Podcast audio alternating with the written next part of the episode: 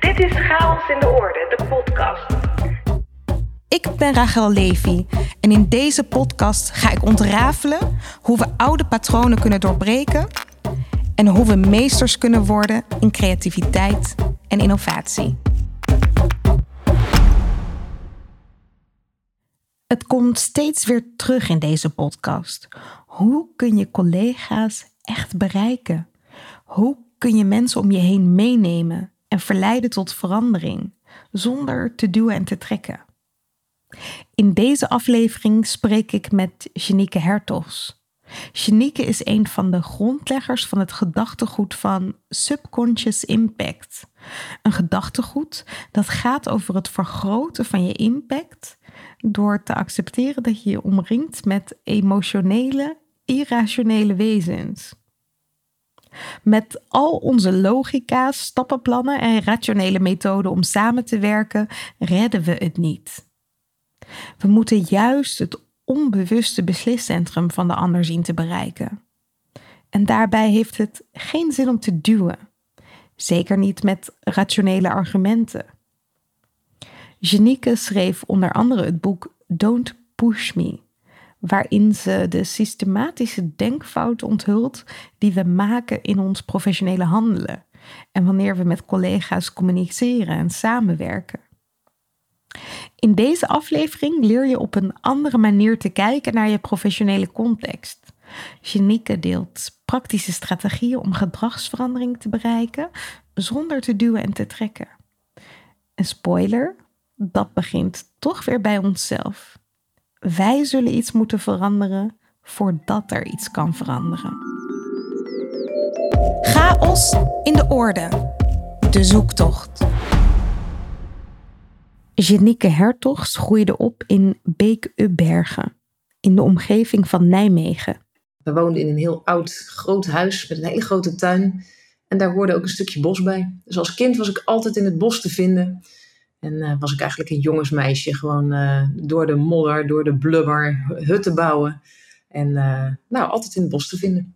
Janieke is een meisje dat niet bang is om vies te worden en gek is op buiten spelen.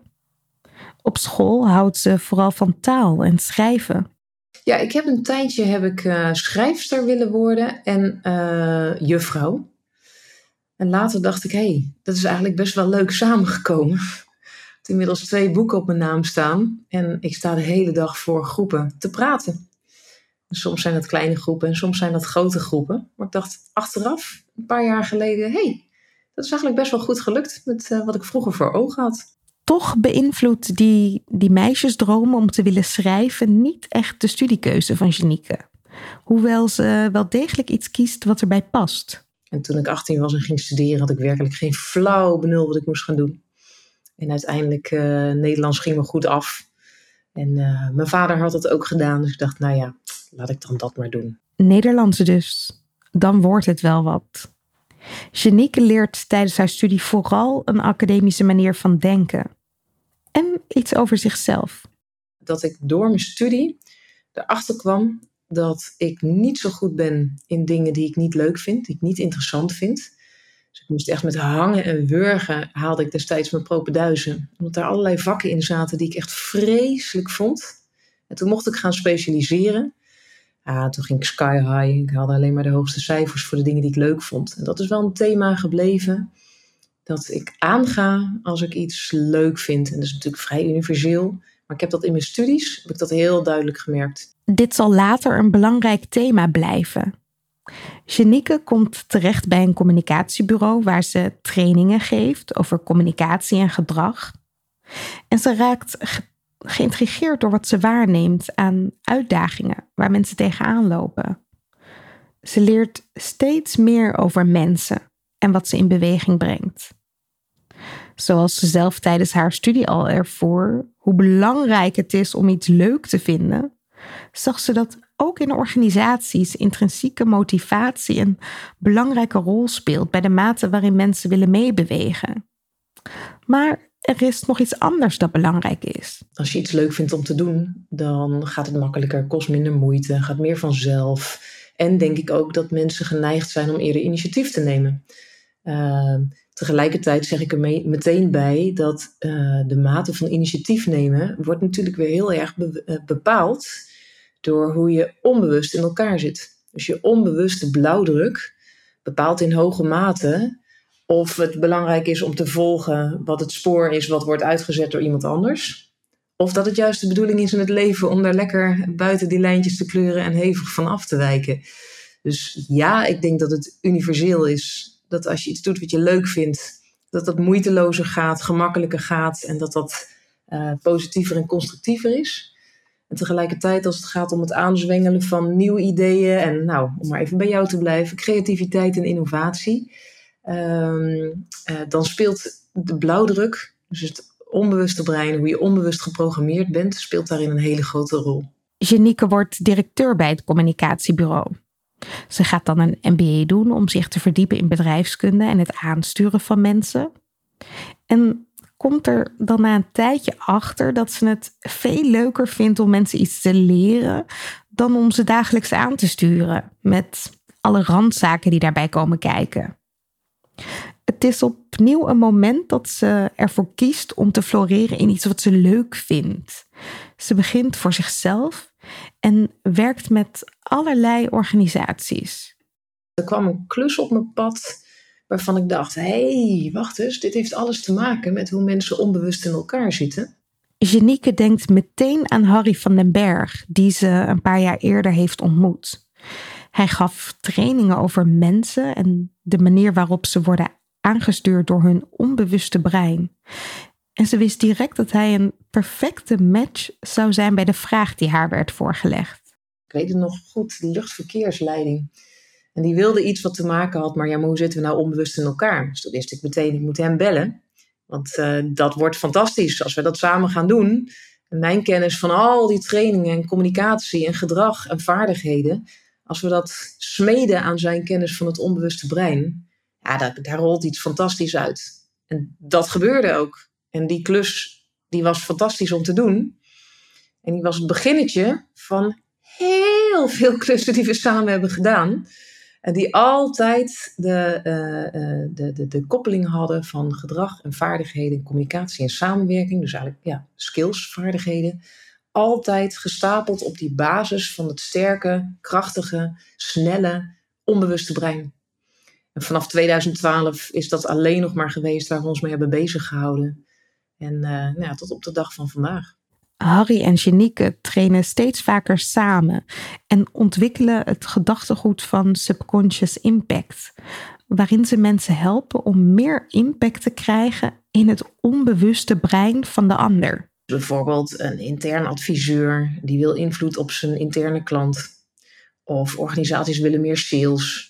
Of uh, leidinggevende managers die willen dat hun team nou eens in beweging komt en proactief wordt. Of dat ze zich meer gaan uitspreken naar elkaar. Of noem maar op. En die vragen hebben eigenlijk altijd te maken met: ik wil dat die ander nou eindelijk eens een keer gedrag, ander gedrag gaat vertonen. Of uh, er moet een verandering tot stand komen in een organisatie. En de vraag is dus: hoe krijgen we de medewerkers mee? Dus die vragen die komen altijd binnen, bijna altijd binnen op uh, hoe krijg ik invloed?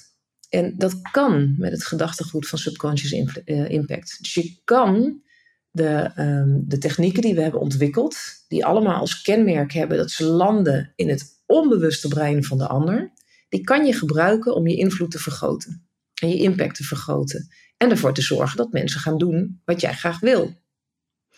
Maar jouw vraag was: wat kenmerkt het gedachtegoed? En wat het gedachtegoed kenmerkt, is dat de sweet spot helemaal niet is: ik wil dat die ander nou eindelijk eens een keer zijn gedrag verandert. Maar de sweet spot is: wat gebeurt er als wij op gelijkwaardig niveau met elkaar communiceren? En als ik op zoek ga naar alle dingen in jouw mening, visie, standpunt, die ik eigenlijk helemaal niet wil horen, omdat ze schuren en een beetje pijn doen en vervelend zijn om te horen. Maar ik vertrouw erop omdat we gelijkwaardig met elkaar samenwerken, dat die input die jij hebt, die ik eigenlijk liever niet wil horen, dat die waardevol is voor mij. En als we nou samen gaan zitten en wat ik weet en wat jij weet, als we dat nou samen smeden, dan vertrouwen we er allebei op dat het geheel wat daaruit rolt veel krachtiger wordt, veel sterker wordt, veel creatiever wordt, veel innovatiever wordt dan wanneer we dat in ons eentje proberen te bedenken en de ander proberen te overtuigen van ons gelijk. Daarover gaat subconscious impact. Dus hoe creëer je gelijkwaardige verbinding en hoe haal je eigenlijk het beste uit de verschillende werelden en hoe smeet je dat samen tot een uh, oplossing die sterker is dan uh, uh, de individuen die proberen met macht en, en invloed elkaar te overtuigen van hun eigen gelijk. Subconscious impact gaat over het creëren van een gelijkwaardige positie in een situatie, waardoor je de ander echt kunt bereiken. En vanuit daar kun je bijvoorbeeld onderzoeken of het mogelijk is om de ander mee te nemen in een verandering die er voor je ziet, bijvoorbeeld. In praktijk is het nog knap lastig om die gelijkwaardigheid te creëren. Iets zit ons in de weg. Eigenlijk is die afstand die gelijkwaardigheid in de weg zit, die kan je vangen onder één noemer. En die noemer is de kracht van het eigen ego. Dat zich continu wil laten horen, dat zich continu wil bewijzen, dat continu iemand ergens voor wil behoeden. Uh, dat met de beste intentie en liefdevolle bedoeling probeert iemand anders te overtuigen van het eigen gelijk. En dat ego, dat dragen we allemaal bij ons. En we hebben allemaal een ego met daarin normen, waarden, opvattingen, ervaringen uit het verleden over of, iets, uh, of je iets te handig zo aan kan pakken of zo kan aanpakken. En daar zitten ook overtuigingen. En als je aan die overtuigingen gaat morrelen, dan komt dat ego in opstand. Dan komt dat in verzet. Dat wil zich beschermen, want ja, dat ego wil liever niet veranderen. Dat moet intact blijven. En op het moment dat je daar een beetje tegenaan loopt te duwen of daaraan gaat rammelen, dan komen mensen gewoon in opstand. En dan lukt het in één keer niet meer om die ander te zien als gelijkwaardig. En hey, jij zegt dingen tegen mij die ik helemaal niet leuk vind. Laat ik dan eens gaan kijken welke winst er voor mij in zit. Want ik vertrouw erop dat wat jij zegt, dat daar een waarheid in zit die ik zelf even niet scherp heb. Laat ik eens gaan onderzoeken wat jouw punt precies is. Maar dat ego is zo sterk en dat ego zo geprogrammeerd om intact te blijven. Het wordt heel vernuftig beschermd met een defensiemechanisme. En precies dat defensiemechanisme, ja, dat zorgt er eigenlijk voor dat die waardevolle input die die ander heeft en met de beste intentie probeert over te dragen, die geweerd wordt. En dat het er eigenlijk voor zorgt dat het onbewuste ego blijft kijken zoals het al keek. En hier hebben we precies de essentie te pakken van waarom het zo lastig is om mensen te veranderen. Nee, dat kan niet. Alleen je kan mensen wel uitnodigen om hun bestaande kijk ten aanzien van een verandering te verruimen. En we kunnen met pooltechnieken, waar het gedachtegoed over gaat, mensen uitnodigen om te heroverwegen. En om uiteindelijk ook mensen uit te nodigen om te gaan naar een andere beslissing en naar gedragsverandering. En daarin is eigenlijk altijd de zuiverheid van de intentie en de gelijkwaardigheid van het contact. Ja, daarmee bereik je de sweet spot. En ja, je kan het ook gebruiken om keihard invloed uit te oefenen. Uh, en mensen jouw kant op te krijgen. Maar dat is niet waar het gedachtegoed in de essentie over gaat. Het onbewuste brein is zo sterk dat de vraag is in hoeverre wij echt aan zet zijn. Dus dan gaan we uitleggen waarom een organisatieverandering zo belangrijk is. En waarom het zo urgent is. En we gaan een storytelling doen. En we gaan uh, nog eens een keer ernaast zitten om een goed gesprek te voeren. Hoor, argumenten te geven waarom het toch zo belangrijk is. Maar de misvatting die we, uh, die we hebben daarmee is dat we proberen via die rationele, logische route mensen te overtuigen. En dat had supergoed gewerkt in dat bewuste brein. Als dat percentage 95 tot 98 procent was. Maar dat is niet. Want dat is 2 tot maximaal 5 procent. En daarmee hebben we dus eigenlijk een super ineffectieve manier van communicatie met elkaar, die we gewoon in stand houden, ondanks dat we dit al 20 jaar weten dat het zo werkt. We zijn dus in hoge mate emotionele, irrationele wezens. Toch proberen we de hele dag met elkaar samen te werken alsof we rationele, logische wezens zijn. Dus alle contact met mensen om je heen, bijvoorbeeld op de werkvloer, maar ook thuis, ja, dan moet je er dus eigenlijk van uitgaan dat je te maken hebt met irrationele, emotionele, onlogische blackboxes. En daar heb je dan een organisatie mee te runnen, of uh, mee samen te werken in een team, of uh, een partner thuis, of een kind. Of uh, ja, probeer daar maar eens verbinding mee te creëren. Misschien is die wel compleet anders geprogrammeerd dan jij. Dus wat je meestal ziet, is dat er een soort van connectie ontstaat als je een beetje op elkaar lijkt. En het onbewuste brein vindt dat ook het we leren hoe we ons professioneel moeten gedragen, welke werkprocessen efficiënt zijn, wat er van ons wordt verwacht in een werkcontext, hoe we beslissingen kunnen nemen. En we passen ons zo goed mogelijk aan al die regels in de organisatie aan. Die manier van werken is vanuit het gedachtegoed van subconscious impact vrij ridicuul. Want daarmee doen we alsof we rationele wezens zijn die heel goed weten hoe ze werken, hoe ze beslissingen nemen en uh, ja, hoe, hoe ze met elkaar efficiënt zijn. Terwijl dat misschien helemaal niet zo is. Dan hoeft het niet te veranderen, hoeft het geen andere werkelijkheid te adopteren. Dus uh, als jij uh, op een feestje staat en je komt iemand tegen die ook fan is van de postzegels verzamelen, noem maar even wat.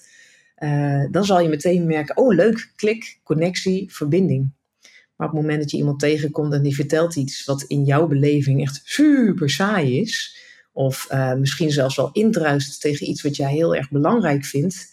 Stel dat ik nu aan jou ga vertellen dat ik in mijn vrije tijd uh, zeehondjes doodknuppel, ik noem maar even wat. Wordt toch niet uitgezonden, hè, dit. Knip je er gewoon allemaal uit, hè.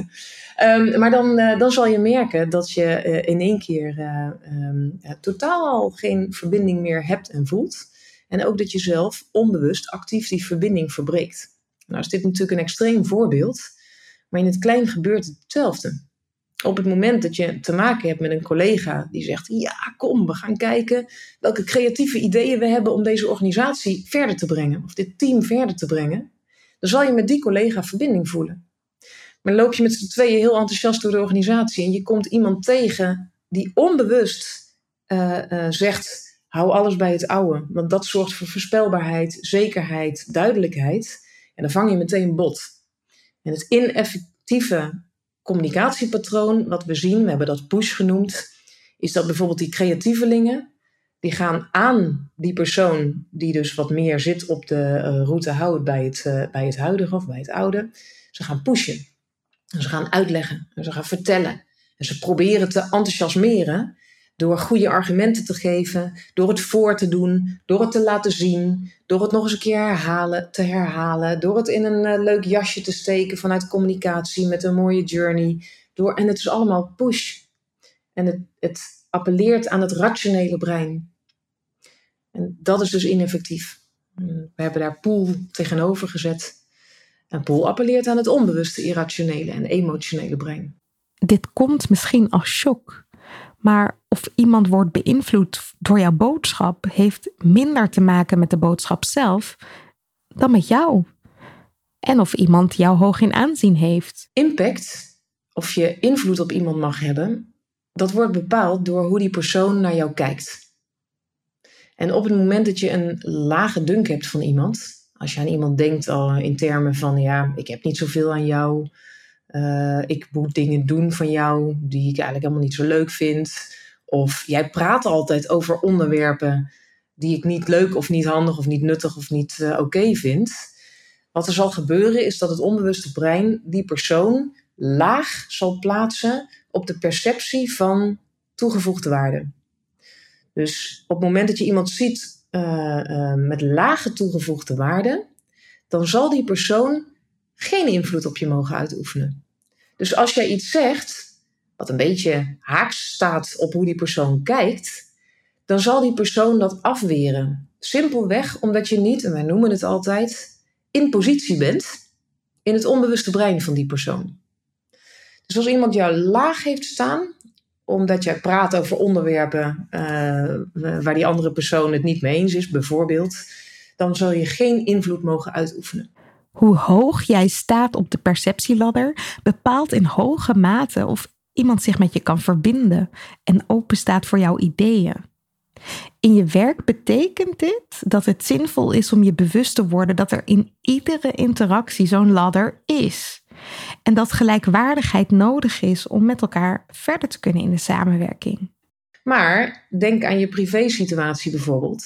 Als het goed is, zijn er mensen in je omgeving die wel af en toe iets tegen jou mogen zeggen.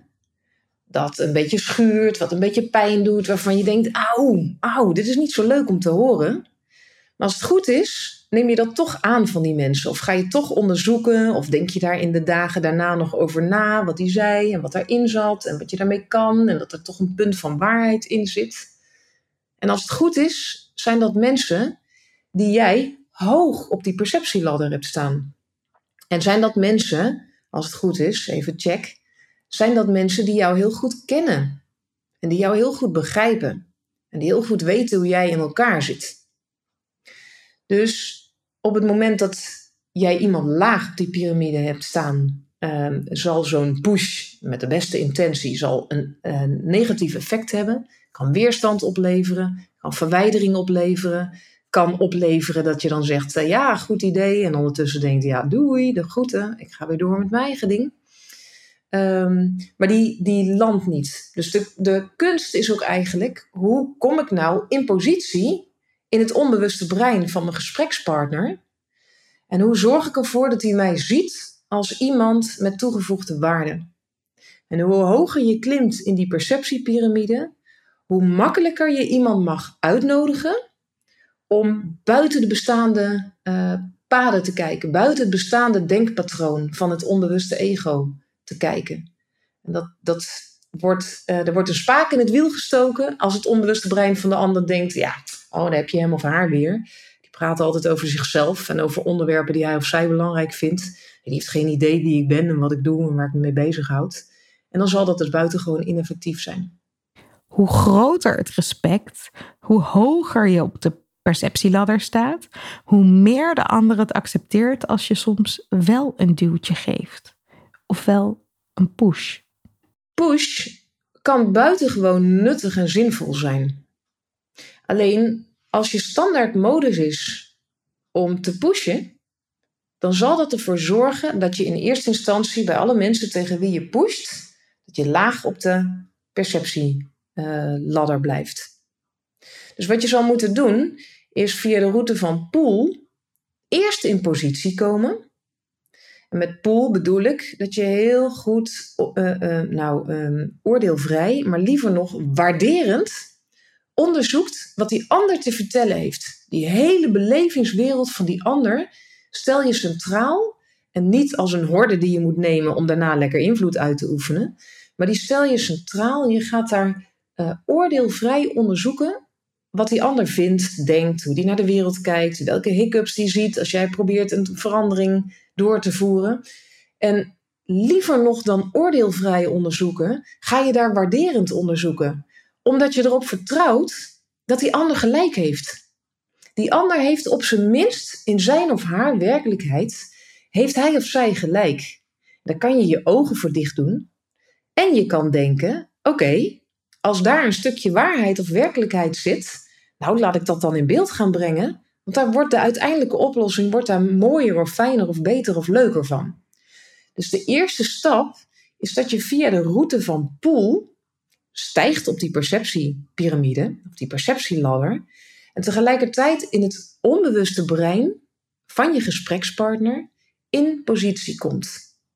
Dus je verkent hoe die ander denkt en kijkt via de route van pool.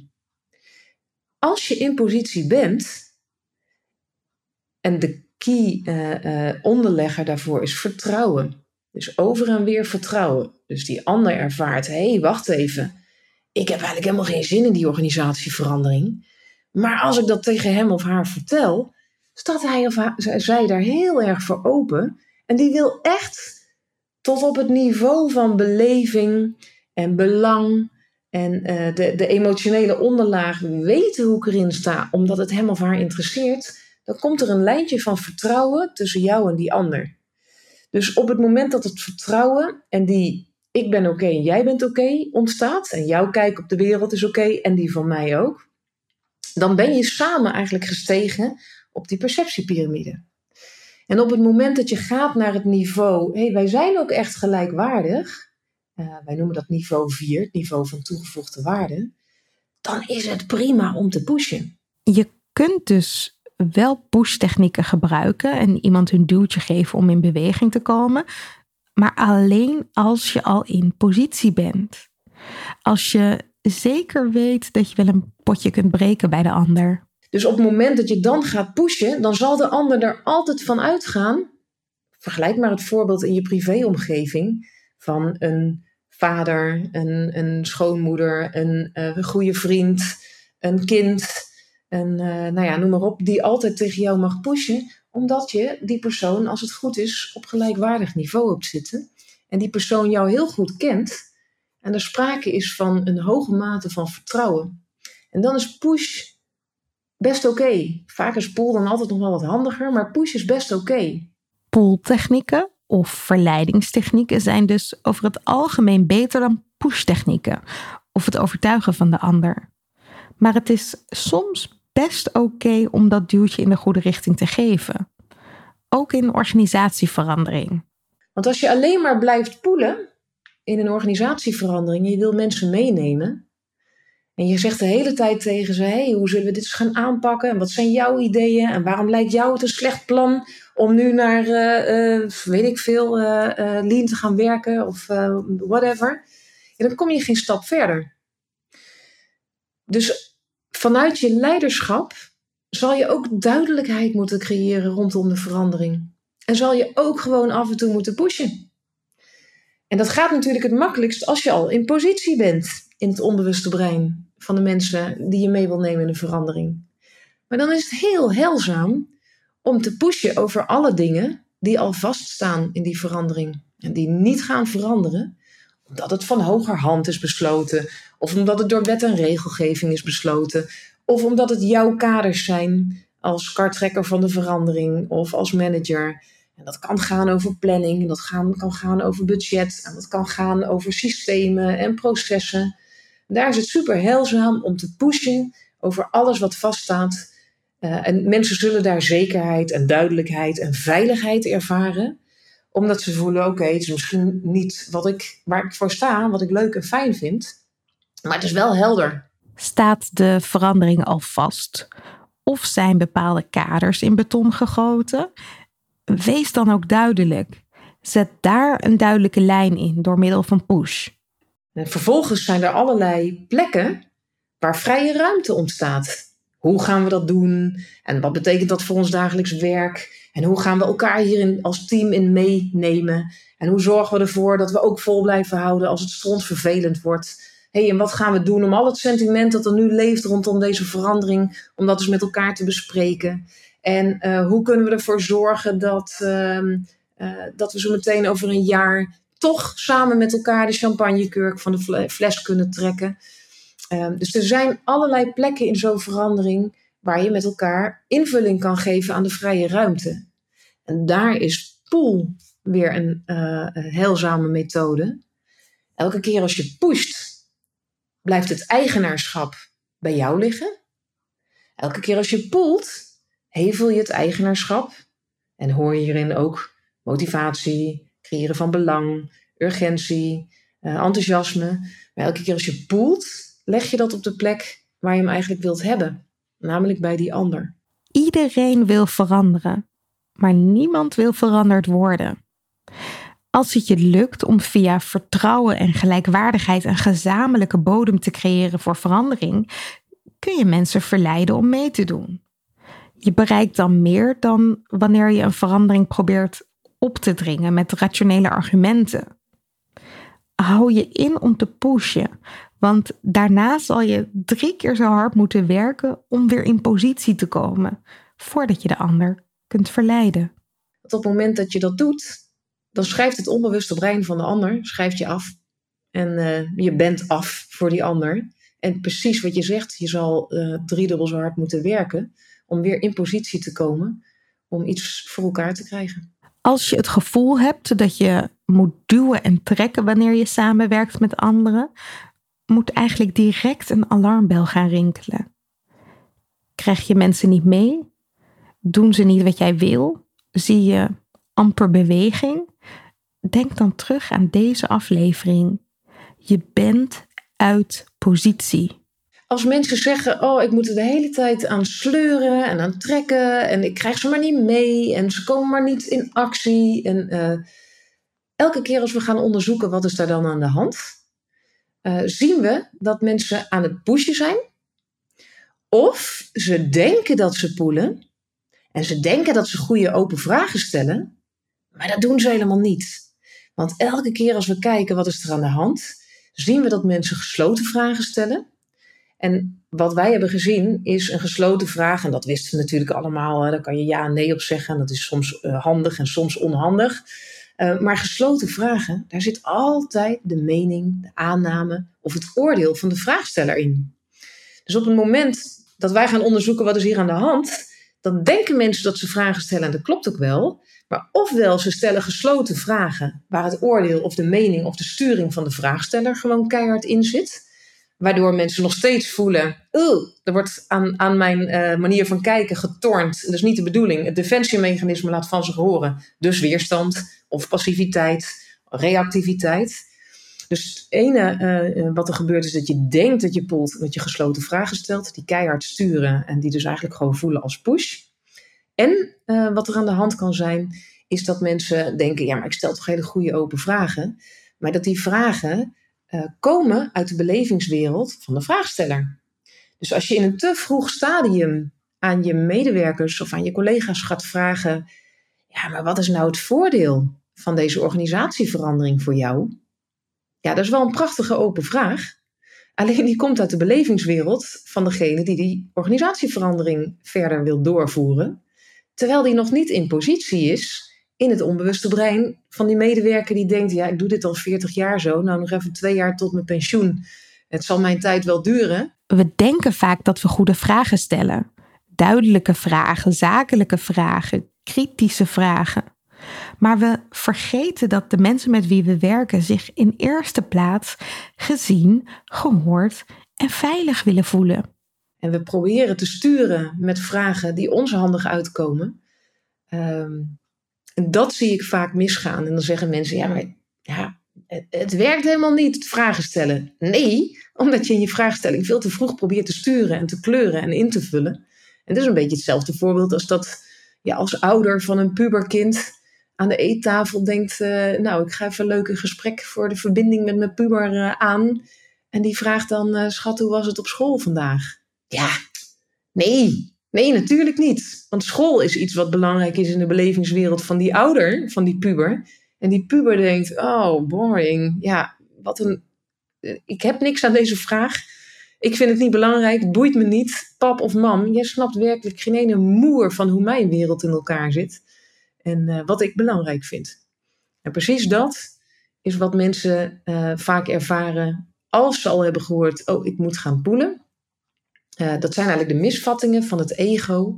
Dat ze ofwel proberen te sturen, ofwel dat ze vragen stellen die hen handig uitkomen. Vragen stellen is dus niet genoeg. Je moet je ego echt even aan de kant zetten en niet stiekem sturen met de vragen die je stelt. Dit kan wel, maar niet als je nog niet in positie bent. Dan kun je wel vragen: wat is er voor jou voor nodig om wel mee te gaan met deze organisatieverandering? Ja, hele mooie vraag. Maar veel te vroeg. Want je weet nog niet wat die ander precies beweegt. En wat die ander precies als pijnpunt ervaart. Er komt nog één heel belangrijk ding bij. Als we aan het poelen zijn, is dat we dan bijvoorbeeld uh, uh, horen bij die medewerker die weerstand heeft.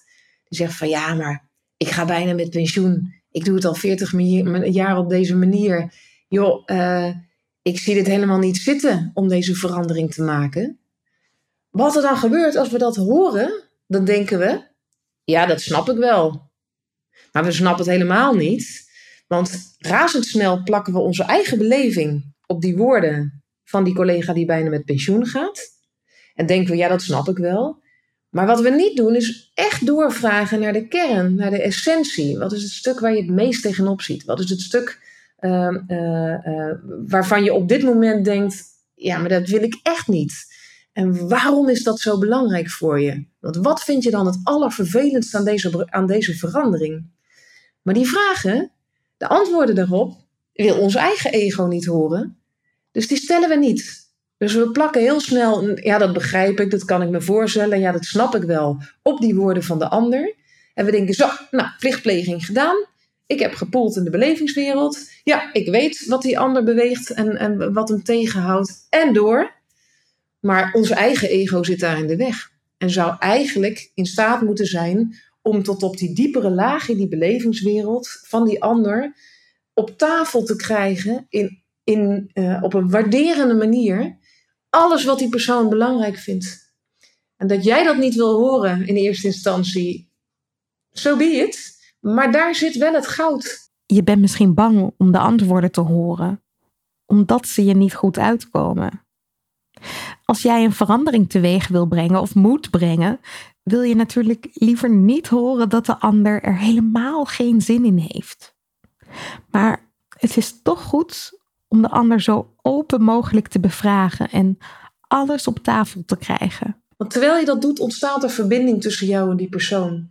En als die verbinding ontstaat, kan het zijn dat je waardevolle informatie haalt uit die persoon, waar je nog iets mee kan in die verandering bijvoorbeeld. Of gewoon alleen maar de waardevolle verbinding. Omdat tijdens dat gesprek is de beleving die die ander van jou heeft, is veranderd. Van iemand die iets erdoor wil duwen, naar iemand die hem of haar begrijpt, snapt en zie daar eigenlijk die meer gelijkwaardige interactie en samenwerking. En als die ontstaan is, dan mag je die persoon uitnodigen naar welke nieuwe inzichten mag ik nog jou laten denken, naast de al bestaande inzichten, dat je er geen zin in hebt en geen hel in ziet en uh, dat, je, dat het je tijd wel zal duren. Dat kan alleen maar als je in positie bent. En nu denk je misschien, ja, ik snap met mijn logische brein hoe het werkt en dat het nodig is. Maar in praktijk heb ik toch vaak te maken met een gefixeerd tijdpad, met deadlines, met verantwoordingsmomenten. Ik heb het zo druk dat ik niet zou weten hoe ik het georganiseerd krijg dat ik bij iedereen in positie kom. Ja, het kost tijd om in positie te komen. En ik laat mensen tijdens, uh, tijdens lezingen of workshops of trainingen, laat ik, vraag ik vaak van, hoeveel tijd kost dat dan? Dan zeggen ze, ja, ja, ja, nou een paar maanden of zo. Of uh, ja, je zal toch echt wel meerdere gesprekken nodig hebben met iemand om zo vertrouwen op te bouwen en in positie te komen. Maar het is maar twee of drie minuten. Dus juist op het moment dat tijd en belang en politiek en uh, uh, nou ja, als dat issues zijn in de organisatie, des te belangrijker om al stevig in positie te zijn bij de mensen die relevant zijn voor je. Dat in positie komen, dat doe je bij voorkeur niet via de route van bila's en formele overleggen. Maar dat kan ook gewoon zijn tijdens de lunch en het kan ook zijn bij het koffieapparaat. En het kan ook zijn uh, nou, in een informeel overlegje. Maar het kan ook on the spot, uh, als het onderwerp is die organisatieverandering, dat je on the spot in drie minuten echt goed achterhaalt wat iemand beweegt. En dan na die drie minuten mag je iemand, hoppakee, uh, laten nadenken over in dit geval bijvoorbeeld de voordelen van een verandering. En dat is bizar. Mensen geloven dat in eerste instantie niet. En daarmee maken ze de denkfout dat mensen rationeel en logisch zijn. Want als mensen rationeel en logisch zijn, ja, dan laat je ze toch niet eerst vertellen over waarom die organisatieverandering stom is. En drie minuten later laat je ze praten over wat er goed en leuk aan is. Nee, dat klopt. Als wij rationeel waren geweest, dan zouden we denken: doei, dat ga ik natuurlijk niet doen. Maar we zijn onbewust en irrationeel en emotioneel. En als we gezien en gehoord zijn en er is genoeg dopamine aangemaakt in, uh, in het brein, in de prefrontale cortex, ja, dan, dan voelen we ons gezien, gehoord, veilig, gelukkig en oké. En dan laat ons onbewuste brein zich prima uitnodigen om 180 graden de andere kant op te denken. In twee of drie minuten kun je al een waardevolle, diepere connectie ervaren. Vertrouwen opbouwen. Je hebt vast zelf ook wel zo'n ervaring. Tijdens een date, in een persoonlijk gesprekje dat je hebt met een collega in zo'n gesprek gebeurt in korte tijd heel veel. Gelukstoffen zoals eh, dopamine, die worden aangemaakt natuurlijk als je lekker eet en, uh, tijdens seks, en, maar ook als je over jezelf mag praten. Dus op het moment dat mensen over zichzelf mogen praten. En als jij ze daartoe uitnodigt door te poelen, dat is natuurlijk wat er gebeurt, wordt er dopamine in de hersenen aangemaakt van degene bij wie je poelt en ontstaat een geluksgevoel. En op het moment dat dat geluksgevoel stevig aanwezig is, zullen mensen ook steeds dieper, op een dieper niveau met je willen delen hoe ze echt denken en kijken. En dan zie je dat het al vrij snel gaat van inhoud en feiten en activiteiten naar meningen, naar beeldvorming, naar beleving, naar emotie, naar belang, naar overtuigingen. Um, dus als je weet hoe je moet poelen en als je dat veilig genoeg maakt voor het onbewuste brein, is het precies waar wat je zegt. Ben je in staat om iemand, om een hele diepe verbinding, een hele diepe connectie met iemand te creëren in heel weinig tijd. En dat gesprek dat jij voert met iemand anders, dat krijg je terug in, jee, wat was dat een fijn gesprek met jou? En die persoon, die, uh, dat blijft hem of haar bij. Dus die connectie, die verdwijnt niet op het moment dat je van het verjaardagsfeestje of van die date wegloopt. Maar dat blijft. Die persoon zal zich dat altijd, jij ook, bijblijven als een waardevol en bijzonder moment. Omdat wij mensen dat gewoon niet zo, niet zo graag doen. Want als jij zegt dat jij in je vrije tijd kleiduiven schiet. En ik zeg, oh leuk, dat doe ik ook. Ja, dan ga ik het liefst vertellen over uh, welke munitie daarvoor. Ja, ik bedenk maar even wat ik gebruik. En welke techniek en welke tactiek. En daarmee wals ik eigenlijk heen over uh, jouw passie voor kleiduiven schieten. En dat is mensen eigen, dat doen we allemaal. Dus op het moment dat we iemand spreken die echt volledig tot in de diepte uh, gaat onderzoeken wat ons dan zo fascineert. Ja, misschien is het onderwerp een beetje ongelukkig, hij popte zo op in mijn gedachten. Maar wat jou fascineert over kleiduiven schieten, ja, dan zal het onbewuste brein onmiddellijk ervaren: wow, ik weet niet wat hier nu gebeurt, maar hier is iemand die echt verbinding maakt en waar ik echt interesse, connectie, vertrouwen en veiligheid voel. En dat is zeldzaam voor het onbewuste brein. Subconscious impact. Jouw impact op anderen vergroten door in positie te komen in het onbewuste brein van de ander. Je wil hier vast mee aan de slag, nu je weet hoe belangrijk het is als je dingen voor elkaar wil krijgen. Maar misschien denk je ook wel, jeetje, dit klinkt moeilijk. Ja, dat klopt. Want de grootste opponent in een gesprek, ja, dat is je eigen ego. Dus als wij mensen leren om het wel te gaan doen, dan uh, leren we eigenlijk om uh, hun eigen belevingswereld, hun eigen mening, hun eigen ego even te parkeren. Dat is verschrikkelijk moeilijk, want je vindt van alles. Al helemaal als er tijdsdruk is en uh, verschillende belangen en een beleving van urgentie. We vragen eigenlijk onderzoek met de oordeelvrijheid van een kind dat op de padvinderij zit, dat zes jaar oud is. En die is gewoon nieuwsgierig aan het onderzoeken hoe zit de wereld in elkaar. Wij leren ze eigenlijk om oordeelvrij door te vragen en support te geven. En met support bedoel ik dat bij alles wat je hoort, dat je de ander continu bevestigt met oké, helder, ja.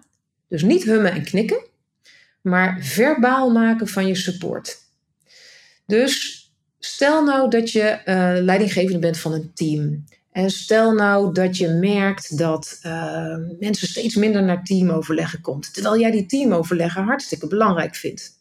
En je wil eigenlijk uh, je team motiveren of enthousiasmeren om vol deel te nemen aan die teamoverleggen. En stel dat je in zo'n teamoverleg zit, stel dat je ze dus wel allemaal bij elkaar hebt, maar stel dat je in zo'n teamoverleg zit, wat zou je dan kunnen doen? Wat is de route die je kan bewandelen om een beginnetje te maken met in positie komen bij je teamleden, zodat je mensen uh, uh, activeert en stimuleert en in beweging brengt? Wat je zou kunnen doen als uh, leidinggevende, is dat je het eerste stuk van die meeting dat je voor, voor jezelf dat agendeert als: oké, in het eerste deel van de meeting ga ik actief ophalen met doorvragen en support. Wat er allemaal niet oké is aan de manier waarop wij met elkaar overleggen. Waarom die overleggen stom zijn, vervelend zijn, nutteloos zijn, wat mensen ervan tegenhoudt om er naartoe te komen. En dat je dat echt voor jezelf agendeert. En dat je ruimte inplant voor jezelf in je hoofd. En dat je voelt aan de binnenkant dat jij als persoon nog steeds heel blijft. als je het podium neerzet voor al je medewerkers om precies te vertellen hoe ze op dit moment die teamoverleggen ervaren. En dat alle input die je met doorvragen op tafel tovert, of op dat podium eigenlijk eh, regisseert, dat die waardevol is. En dat bij elk stukje wat iemand vertelt, en in het begin zal het aarzelend zijn, als je de open vraag stelt van jongens, hoe beleven jullie op dit moment het teamoverleggen? Nou, heeft natuurlijk alles te maken met de veiligheid, eh, de beleving van veiligheid of iemand zijn mond open doet. Maar stel dat je zegt van joh, ik dus dat je voor jezelf agendeert dat het oké is dat we eerst de negatieve kant belichten. Dan ga je gerichte vragen. Joh, zullen we eens een rondje maken? Welke dingen vind je op dit moment niet oké aan de huidige teamoverleggen? Dan denkt iedereen, hoe gaan we het daar werkelijk over hebben? Durf ik dit? Kan ik dit? En dan uh, uh, doe je aan bringing in. Dus je vraagt aan iemand. Je zegt bijvoorbeeld, uh, Fiona, wat vind jij van het teamoverleggen? Waarom vind je ze eigenlijk niet optimaal werken? En dan faciliteer je eigenlijk dat podium om te horen wat mensen er niet oké aan vinden. In plaats van te praten over de verandering die jij wil zien, stap je eerst helemaal in de beleefwereld van de ander. Alles is erop gericht om de ander volledig te horen, te zien en te erkennen. Terug naar het voorbeeld van de teammeeting en Fiona die aan het woord is. En dan zegt ze, nou ja, ik vind ze nutteloos. En in plaats van te denken, oké, nutteloos, vink, check, door, de volgende. Nee, je ga je doorvragen. Oké, support. Oké, nutteloos. Wat vind je er precies nutteloos aan? Dan gaat Fiona vertellen, ja, uh, iedereen doet een rondje en vertelt waarmee die bezig is. Ja, ik zit er dan bij. En elke keer support je met, oké, ja, helder. En ik zit er dan bij en ik denk dan, ja, ik zie geen raakvlak met wat ik allemaal aan het doen ben. Oké, helder. Dus voor mij is het nutteloos. Oké, en je vraagt weer door. Je zegt, oké, wat is hetgeen waar je graag dan uh, uh, over zou willen delen in zo'n teamoverleg? En hoe komt het dat het nu niet gebeurt? En wat zou je eigenlijk liever met je tijd willen doen dan dat je nu in het teamoverleg steekt? En, en met welk gevoel zit je dan bij zo'n teamoverleg als je jezelf moet forceren om daar toch naartoe te komen terwijl je het eigenlijk nutteloos voelt? Je vraagt dus zo specifiek mogelijk door en geeft support. Ook als je het lastig vindt om te horen wat de ander zegt. En je voelt hier dat bij, bij jou als leidinggevende zal een gevoel van ongemak ontstaan. Omdat je denkt, ja maar hallo, ik ben hier nu een soort uitslaande, woekerende brand aan het faciliteren. Want we hebben nu Fiona gehad, maar nu willen we ook nog Casper horen. En die vindt het ook niks. En oh mijn hemel, ik regisseer hier mijn eigen ondergang van het teamoverleg. Ja, wel als mensen rationeel zijn. Maar omdat je ze allemaal ziet in die belevingswereld. En met die simpele technieken, simpel tussen aanhalingstekens, van echt doorvragen tot het niveau van beleving, emotie, belang het supporten van, en het veilig maken van het op tafel leggen van die diepere laag van beleving.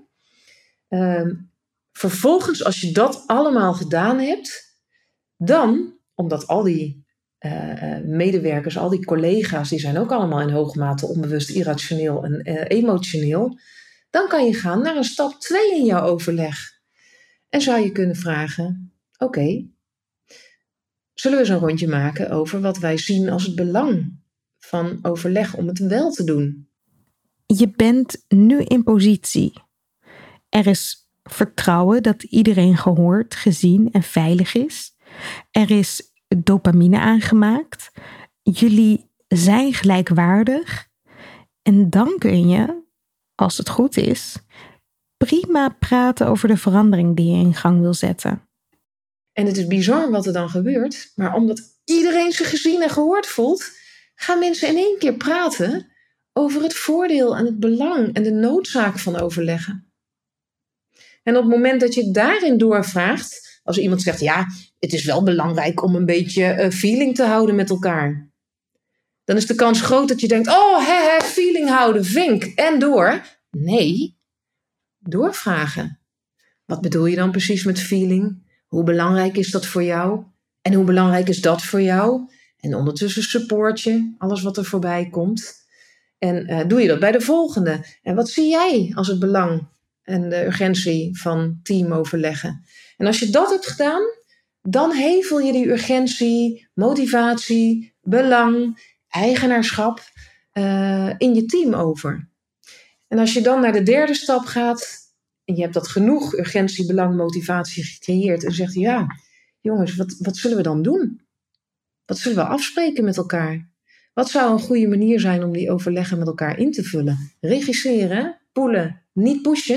Want dan ben jij eigenaar. Als je zegt, oh, oké, nou prima. Dan uh, is mijn voorstel om vanaf nu uh, elke maandagochtend een stand-up te doen. En dat iedereen, nee, dan ga je pushen.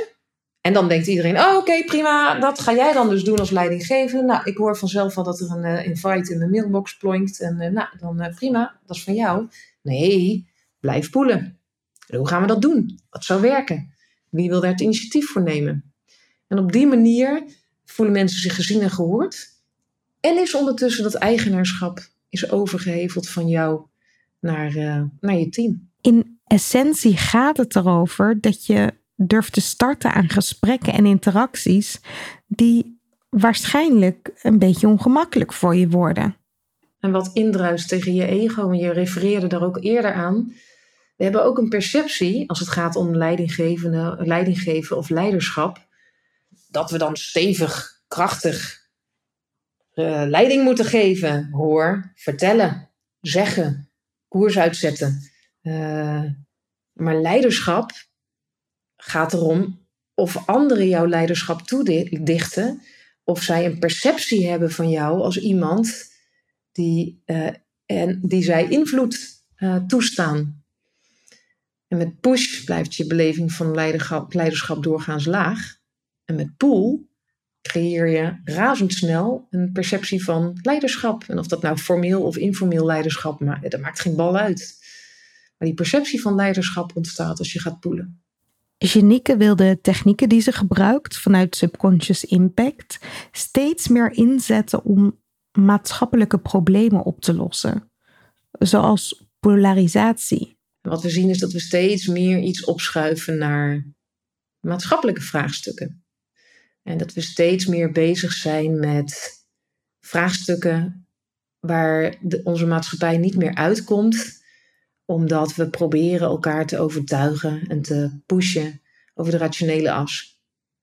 En wat je ziet, is als we dat met elkaar blijven doen, complexe vraagstukken, uh, energietransitie, ik noem maar even wat, uh, gezondheidszorg, uh, whatever, stikstofcrisis, is dat we pushen tegen elkaar vanuit onze eigen belevingswereld. Nou ja, ik maak nu een gebaar van twee vuisten, omdat push ervoor zorgt dat de ander zich aangevallen voelt. En het gevolg daarvan is dat er een pushback komt. Uh, maar dat ieder in zijn eigen loopgraaf zich ingraaft. In zijn eigen bubbel. In zijn eigen gepolariseerde bubbel. En wat we proberen is steeds complexere maatschappelijke vraagstukken proberen we op te lossen met een systeem van menselijke interactie en communicatie die buitengewoon ineffectief is. En het lukt ons niet meer om die complexe vraagstukken op te lossen met het systeem waarbij we de een proberen te overtuigen van ons gelijk via de route van push. Het creëert uh, verwijdering, het creëert polarisatie, het creëert uh, bubbels. En waar we steeds meer naar opschuiven, wat ik nog veel meer wil doen, is uh, een duidelijke rol pakken op alle plekken waar maatschappelijke vraagstukken aan de orde worden gesteld. En op alle plekken waarbij oplossingen bedacht moeten worden voor die complexe maatschappelijke vraagstukken. Ehm, in het onderwijs, in de politiek, in de gezondheidszorg, om even een paar dwarsstraten te noemen. wat we elke keer zien, is dat met de technieken van dit gedachtegoed, dat het lukt om in eerste instantie natuurlijk die bubbels en die gepolariseerde standpunten te voorkomen. Maar als het al zover is, om die bubbels open te krijgen. Om stappen te zetten om dichter bij elkaar te komen. Want allebei de partijen in zo'n bubbel die hebben allebei gelijk. Het is allebei waar wat ze zeggen. En soms zit er een laag van emotie overheen. En soms zit er een laag van statement overheen. Maar op een diepere laag hebben beide gelijk. En sterker nog, als je op die diepere laag onderzoekt hoe die verschillende partijen kijken, dan kom je altijd op een gemene deler uit. Soms moet je wat dieper graven, maar je komt altijd op een common ground uit. En als die partijen die common ground weten te vinden, ja, dan is een kwestie van hoe kunnen we vanuit die common ground een oplossing bedenken die en voldoet aan wet en regelgeving en jouw belangen en emoties uh, meeneemt in de oplossing. En er uiteindelijk voor zorgt dat er een, uh, een oplossing komt die misschien niet 100% bevredigend is voor één van de verschillende partijen, maar die wel een pretty good option is voor het complexe maatschappelijke vraagstuk waar we niet uitkomen als we elkaar blijven pushen. Als we elkaar beter kunnen vinden, kunnen we ook beter met elkaar samenleven, samenwerken, samen veranderen. De manier waarop we met elkaar communiceren en elkaars perspectief onderzoeken, kan daar enorm aan bijdragen. Ik zeg wel eens gekscherend op naar wereldvrede. En dat is natuurlijk een erg grote broek, maar toch ben ik blij dat ik elke dag op een bepaalde plek de wereld een klein beetje mooier kan maken door mensen met elkaar te laten verbinden. En daar word ik weer erg gelukkig van. Chaos in de orde. De zoektocht. Het gesprek met uh, Janieke Hertogs heeft, denk ik, een, uh, een heel belangrijk inzicht naar voren gebracht. Namelijk dat we in ons werk afscheid uh, moeten nemen van het idee dat we ja, anderen rationeel begrijpen. Dat we elkaar kunnen overtuigen met argumenten. Het werk van Daniel Kahneman, dat Genieke inspireerde, benadrukt dat mensen in hoge mate irrationeel handelen en sterk beïnvloed worden door hun onbewuste besliscentrum. En eigenlijk zou die realisatie moeten leiden tot een enorme verschuiving in onze benadering van werk en communicatie en verandering. Maar toch geeft Janieke ook aan dat mensen het heel lastig vinden om dit idee echt te omarmen. Het werk van Daniel Kahneman is al twintig jaar bekend en toch handelen we nog steeds alsof we logisch en rationeel zijn. Misschien willen we dat gewoon heel graag geloven. Ja, en de eerste verandering die we dan zelf in gang kunnen zetten, is dat we ons bewust worden. Uh, bewust van die momenten dat we stiekem aan het duwen of trekken zijn. Uh, via onze argumenten, door onze mening door te laten schemeren in wat we zeggen. Op die momenten dat we uit positie dreigen te raken, of misschien zelfs wel uit positie geraakt zijn.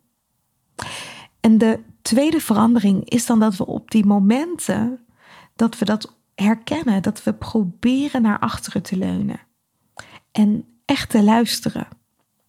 Dat we ruimte creëren voor de stemmen van anderen, zelfs als ze dingen zeggen die we misschien niet willen horen.